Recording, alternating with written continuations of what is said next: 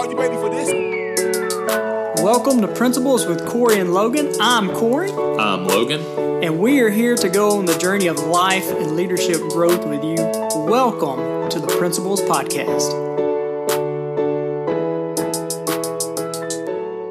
Welcome back to Principles with Cory and Logan. Super excited about our content today. The content that we're going to be talking about today, I call it accountable. You owe you.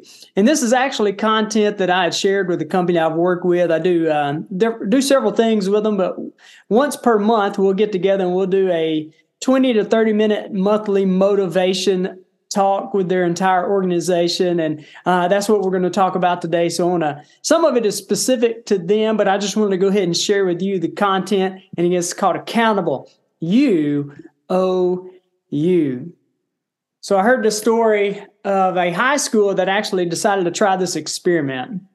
And at the end of the school year, they brought in the best teacher to let her know that they had these plans. And they said, You are this school's best teacher, and we're going to take our best and our brightest students from this past year, and we're going to put them in your class at the beginning of next year.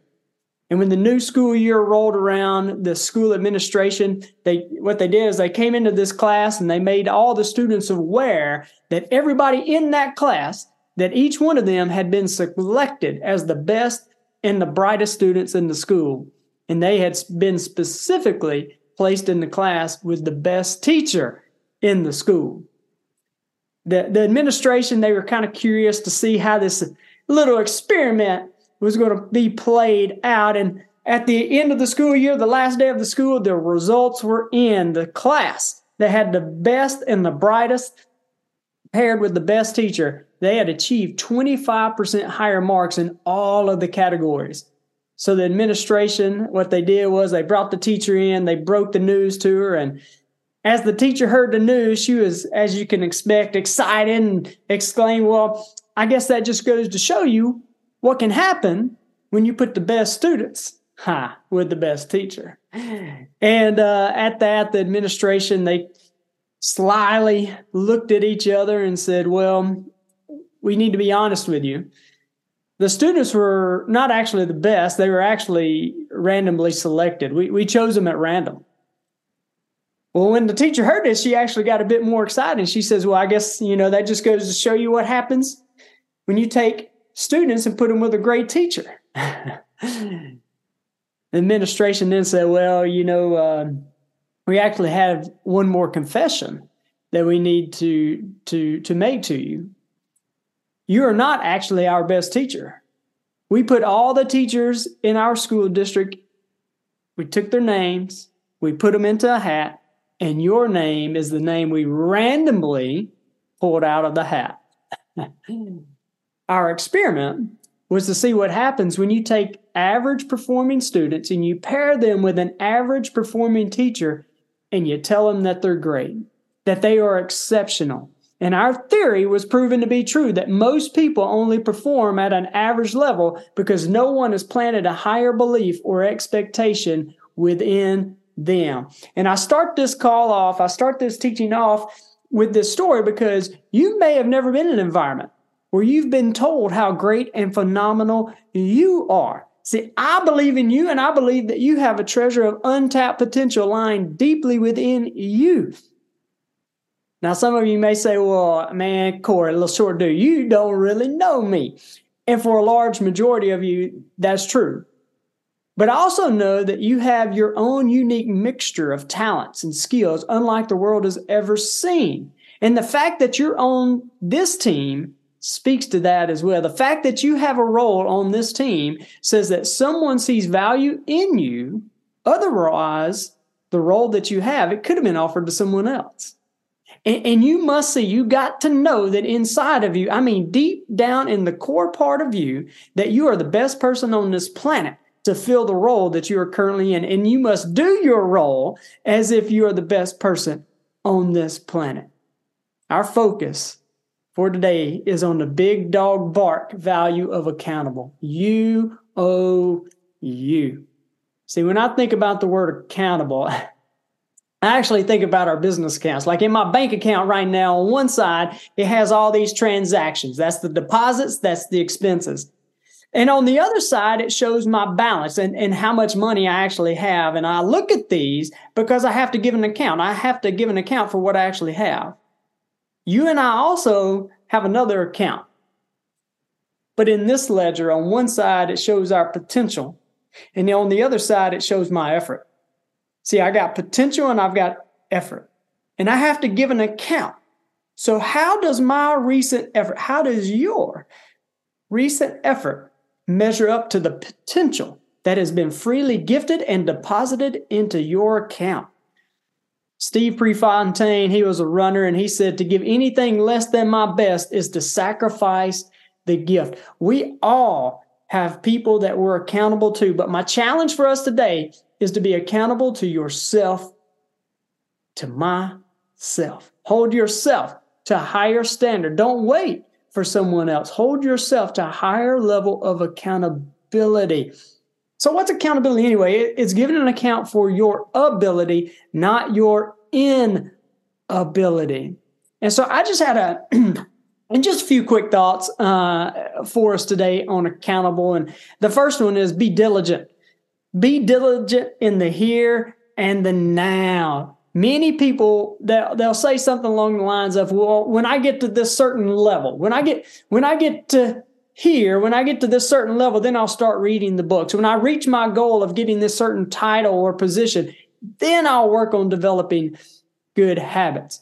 When I get this amount of money, then I'll start being generous. And I'm going to suggest to you that you won't. You won't do it.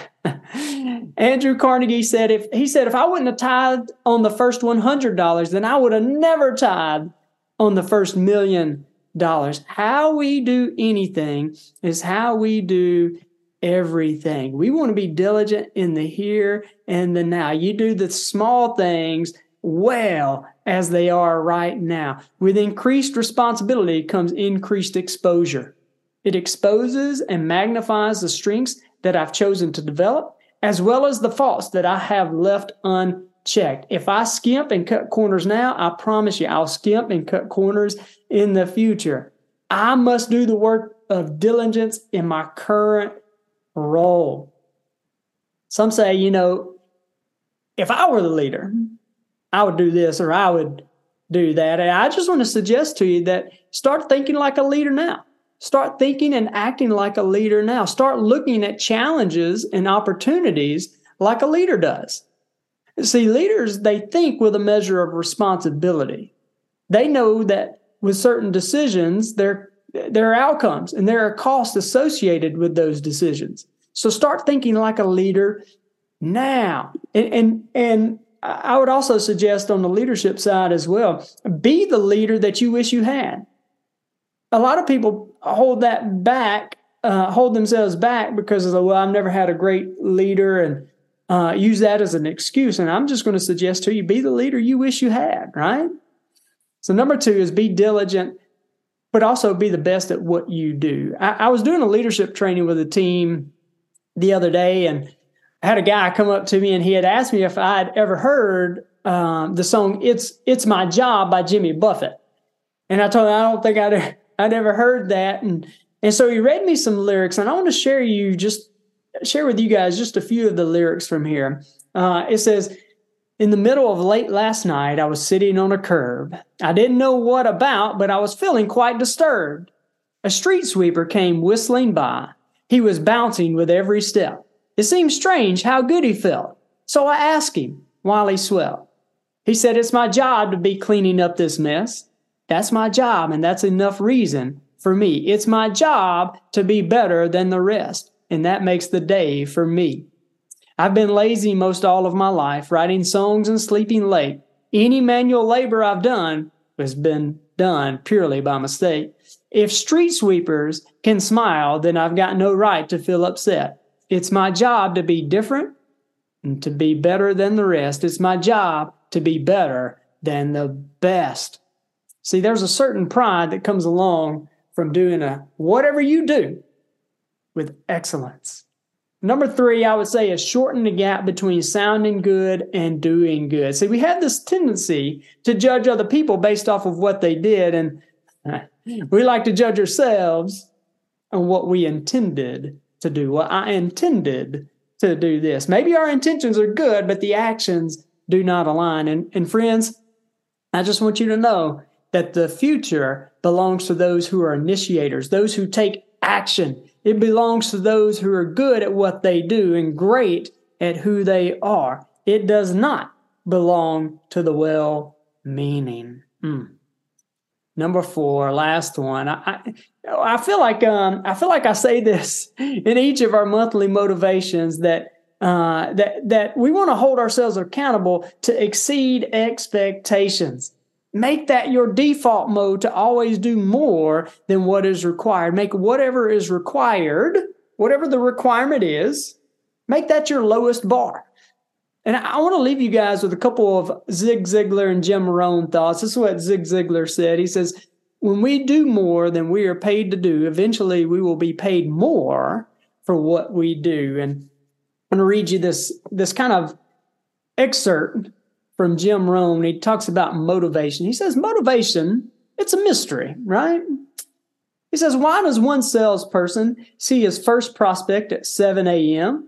and another salesperson is just getting out of bed at 11? I don't know. It's part of the mysteries of life. If you give a lecture to a thousand people, you'll see one walk out and say, I'm going to change my life, while another walks out with a yawn and says, Oh, I've heard all this before. Why is that? Why, I mean, why wouldn't both be affected in the same way? It's another mystery. The millionaire says to a thousand people, I read this book and it started me on the road to wealth. Guess how many people go out and get that book? Very few. Isn't that incredible? I mean, isn't that incredible? Why wouldn't everybody go out and get the book?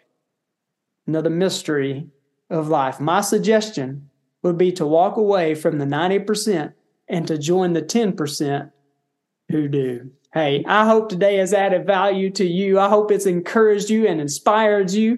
And I hope you got at least something you can take and uh, apply uh, to, to make an impact on those around you, that make an impact on those within your circle of influence.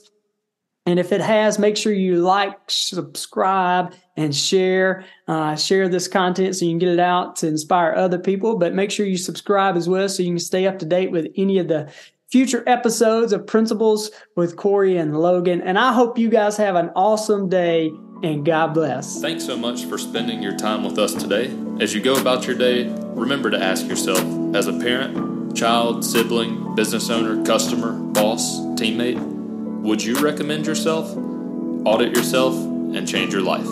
Hey guys, and if you enjoyed this podcast, uh, take a moment, please subscribe, give us a rate and review on your listening platform. And hey, we value your feedback and it helps others find us. Are you ready for this?